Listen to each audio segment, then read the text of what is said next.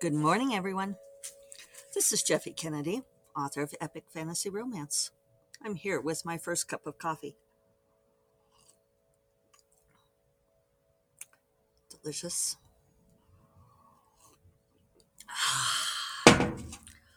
So today is, say it with me, Friday! Woo! May 27th, beginning of Memorial Day weekend here in the United States.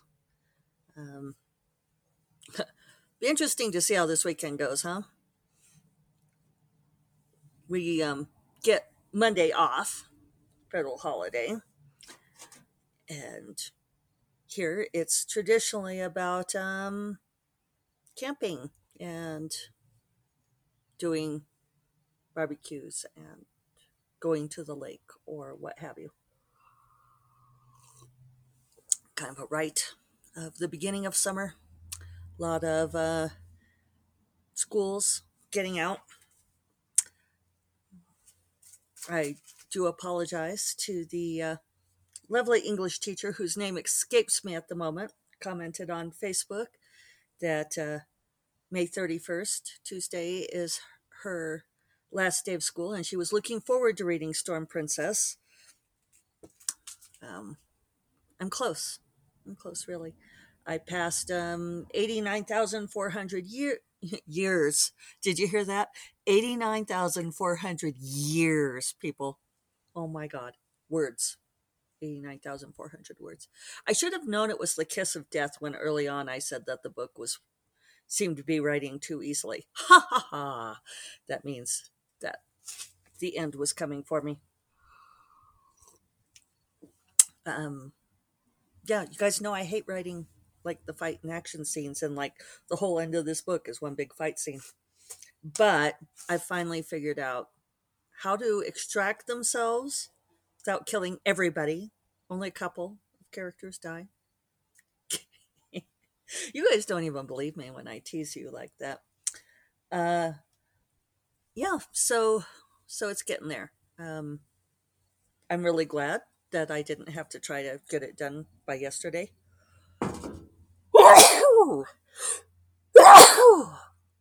I think there's going to be a third. Thank you. Less smoky today, but um, definitely the pollen in the air. So, um, so yeah, I've got somewhere in the neighborhood of eight to nine thousand words to go. Then a revision pass on this last hundred pages that I've written, and the proofing out loud.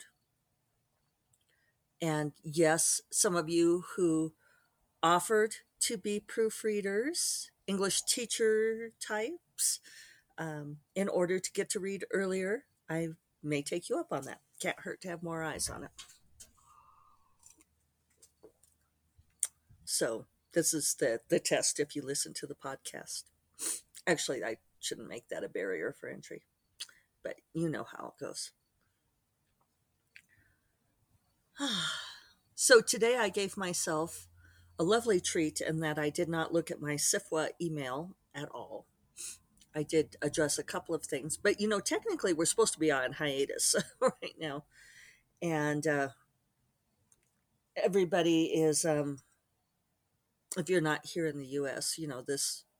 I hate that we have to say it this way. This latest mass shooting, the most recent horribly tragic, unthinkable mass shooting, uh, in a long chain of unthinkable ones, uh, really has created a, a, ripple. I don't know if it's a different ripple than any of the ones before. At Writer Coffee yesterday, Jim was saying something about it, and I said, you know, I, I'm trying not to be exhausted by this cycle, and it probably doesn't help that I'm otherwise fairly exhausted. But you know, it's just like these things keep happening and nothing changes. You know, and right away the conservatives start spinning their bullshit, and uh, yeah, Texas. What are you going to do with them? I I would say I wish. Well, no, I'm not even going to say it out loud. But yeah, it's just, um, I guess, you know, Abbott says that he's going to make sure nothing like this ever happens again. But then they're all supposedly going to some big NRA, National Rifle Association rally tonight the, with Trump, which amusingly enough, they have banned firearms from the event. Go figure. Anyway, we're not here to talk about that. Although I should add the caveat that I am not anti gun, full stop by any stretch. David has guns. He grew up in Wyoming using guns, hunting. Um, taught me how to fire a gun because he felt like if we were going to have them in the house, I should know how, which is true. One of my first published essays was about that learning to shoot a gun. Uh, it wouldn't hurt my feelings if nobody had guns. I'd actually be perfectly fine with that. But I'm also fine with responsible gun owners having access to to guns for, um, you know, like normal purposes, not assault rifles used to murder people. Because that's the thing is there's there's no other reason to have an assault rifle other than to kill people. Anyway, I said I was going to stop talking about it. Uh, hopefully, there will be no violence this weekend. Uh, as I mentioned, I think in yesterday's podcast, you know, people are riled up, um, popping with emotion. You know, three years out of pandemic, we still have COVID cases. It's um, it's a thing. It's a thing, isn't it? All right, let's talk more about books and writing. Uh, I thought it was amusing because Assistant Corrine has been on a kick of um, unsubscribing from author newsletters. And I don't recall what got her started on this. Something annoyed her. I, and I know I saw it in that, but it's fled out of my head. But she started looking at all of the author newsletters that arrive in her inbox.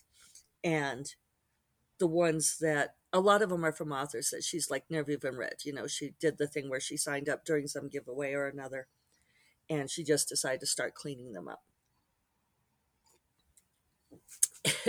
and she came across one the other day that the unsubscribe function on the newsletter was there, which is required by law, but it was in black font on a black background in the square so that you couldn't read it unless you moused over it, unless you lit it up with your cursor and did the highlight. Tricksy author trying to keep people from unsubscribing. So I'm just going to say here authors, author people out there, readers, you're welcome to continue to listen and do your little fist pumps in the air because this is for you in part. But I'm speaking to the author people. I know that everybody tells you you have to have a newsletter. I know everybody says it's the one property you can control, that it is the best way to reach readers, that it's the way to ensuring uh, success and riches, and I don't know, uh, dancing people of your preferred gender in skimpy outfits.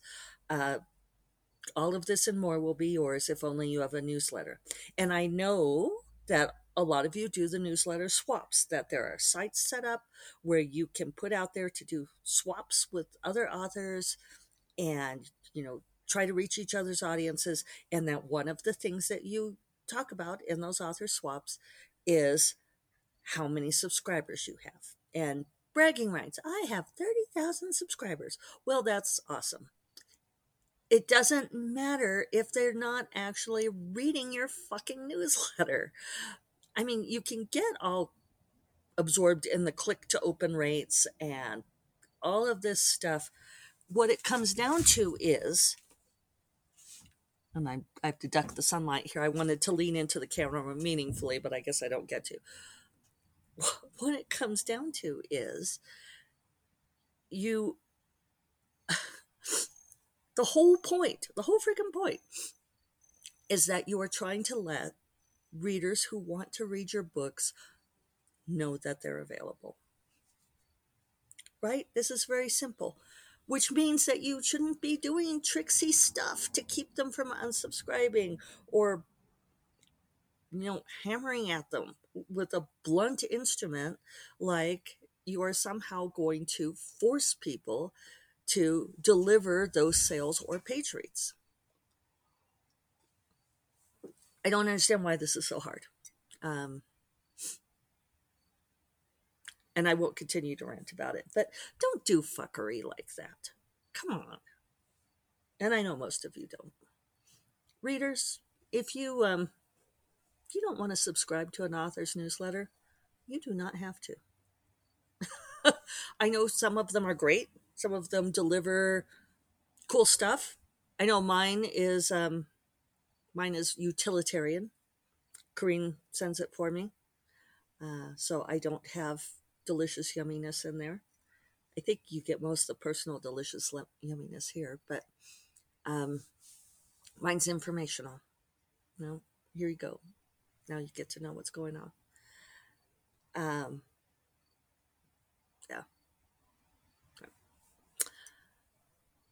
So the other thing, um, I've still been continuing my massive read of the author that I have not named, although now at this point I kind of want to because even though I bitched about a couple of her books, I mean, she is keeping me going. I am, this has been hella stressful week and it's, um, I've been glomming these books. And what's interesting is, I'm trying to think of how to describe this. So, like, there's the first few books were with the same protagonists. And then along the way, she started doing sort of the, the spin off novels of other side characters, giving them their stories. That's a pretty standard thing to do, right? And she has the reading order on her website. And I'd worked my way through like five or six books in that main arc and then I decided maybe I should go back and catch up on the intervening novellas. You know, that's why I looked up her reading order and also um, like some of these spin off series because the arc does braid and interweave, and I'm freaking enjoying them. What's really interesting is like those first couple of spin off books and the one that I'm reading now, which is a spin-off of another character. So that makes three. They um, had them on my Kindle, bought them 10 years ago more. And even though I'm very familiar with the books and their premise, I think I like, maybe I only read the first chapters of them.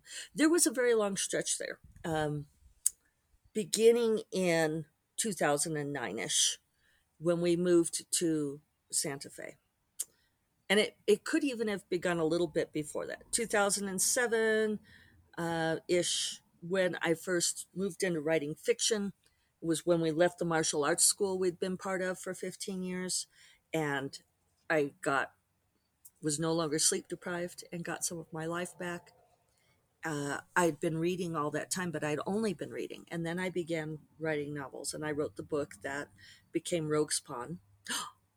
I've seen the cover concept for it. Raven sent me to sent me the cover concept. She sent me like oh, I'd like eight concepts, and seven of them were all uh, exactly what I'd expected her to send, and the other one was something that was so different it was electrifying and I was like, I want this electrifying cover.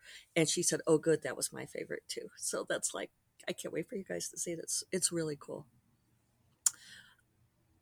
Yeah. I, dare I say, trend setting. I am not much of a trendsetter, but I could almost see this one being trend setting. So, 2009, we left Laramie, Wyoming, where we'd been living for 20 years, moved to Santa Fe. And following that was when I really started digging into seriously writing. um, getting back into my writing habit. I remember putting up a blog post. I should see if I could find it. It would be funny to link to, be funny to read again. That was um, something like, "Now, where did I pack my writing career?" Boy, that was a tumultuous time. But from then until about 2014, so about a five year stretch there, um, I was just burning it at all ends. Um, I still had my career type job as an environmental consultant. I was hugely busy with that. Uh, I finally got my my three book deal with Kensington. I don't maybe at the end of 2013. That book came out 2014, something like that. But it's interesting to me because there's this whole stretch of time where I do not remember the media that I consumed. Going back to these books that I read at the time, I know that that was when my TBR piles really started to mushroom. I had so many books that I was acquiring and not reading. And some of that happens when you begin to write very seriously. It takes up like all of your reading bandwidth too. So those first those two books of the spin-off characters and possibly some of those novels in the main arc, I think I may have only read part of them it could have been that I read only the teaser chapter at the end of the previous book and bought it and then never read it because I remember like reading the book, I remember like nothing of the rest of the book, which is kind of a treat to read them now. Um, but yeah, definitely went through this phase of reading books I don't remember. And David and I, husband, when we're looking for movies to watch, if we find movies that are like from that 2009 to 2012 era, that was like when we were switching over from getting the mailed in Netflix movies. Doesn't that seem like ancient history now? Um, there was this little video store here in our neighborhood, but it was not very good. And we didn't have a great place in Santa Fe to rent movies. But I was resisting buying the whole cable package, and you couldn't do that uh, piecemeal service thing yet. So anyway, there are if we find a movie that looks interesting and we and it's from that time span, we're like, oh, we should watch that because we know that we like either missed it or for me it goes longer up to like that 2014 time frame when I was watching things and I was like doing social media on my laptop at the same time. And I remember nothing of these movies. I like totally did not pay attention to them. So I guess it gives me lots of stuff to go back to and re experience. But I think it just um, is a good, it's a good lesson in that the way books hit us at particular times, what we like, what we don't like. I remember that first spin off book. I may have read more than the first chapter of it, and I remember not liking it at all. And this time when I read it, I was like, why did I not like this? I don't even understand. I totally glummed it.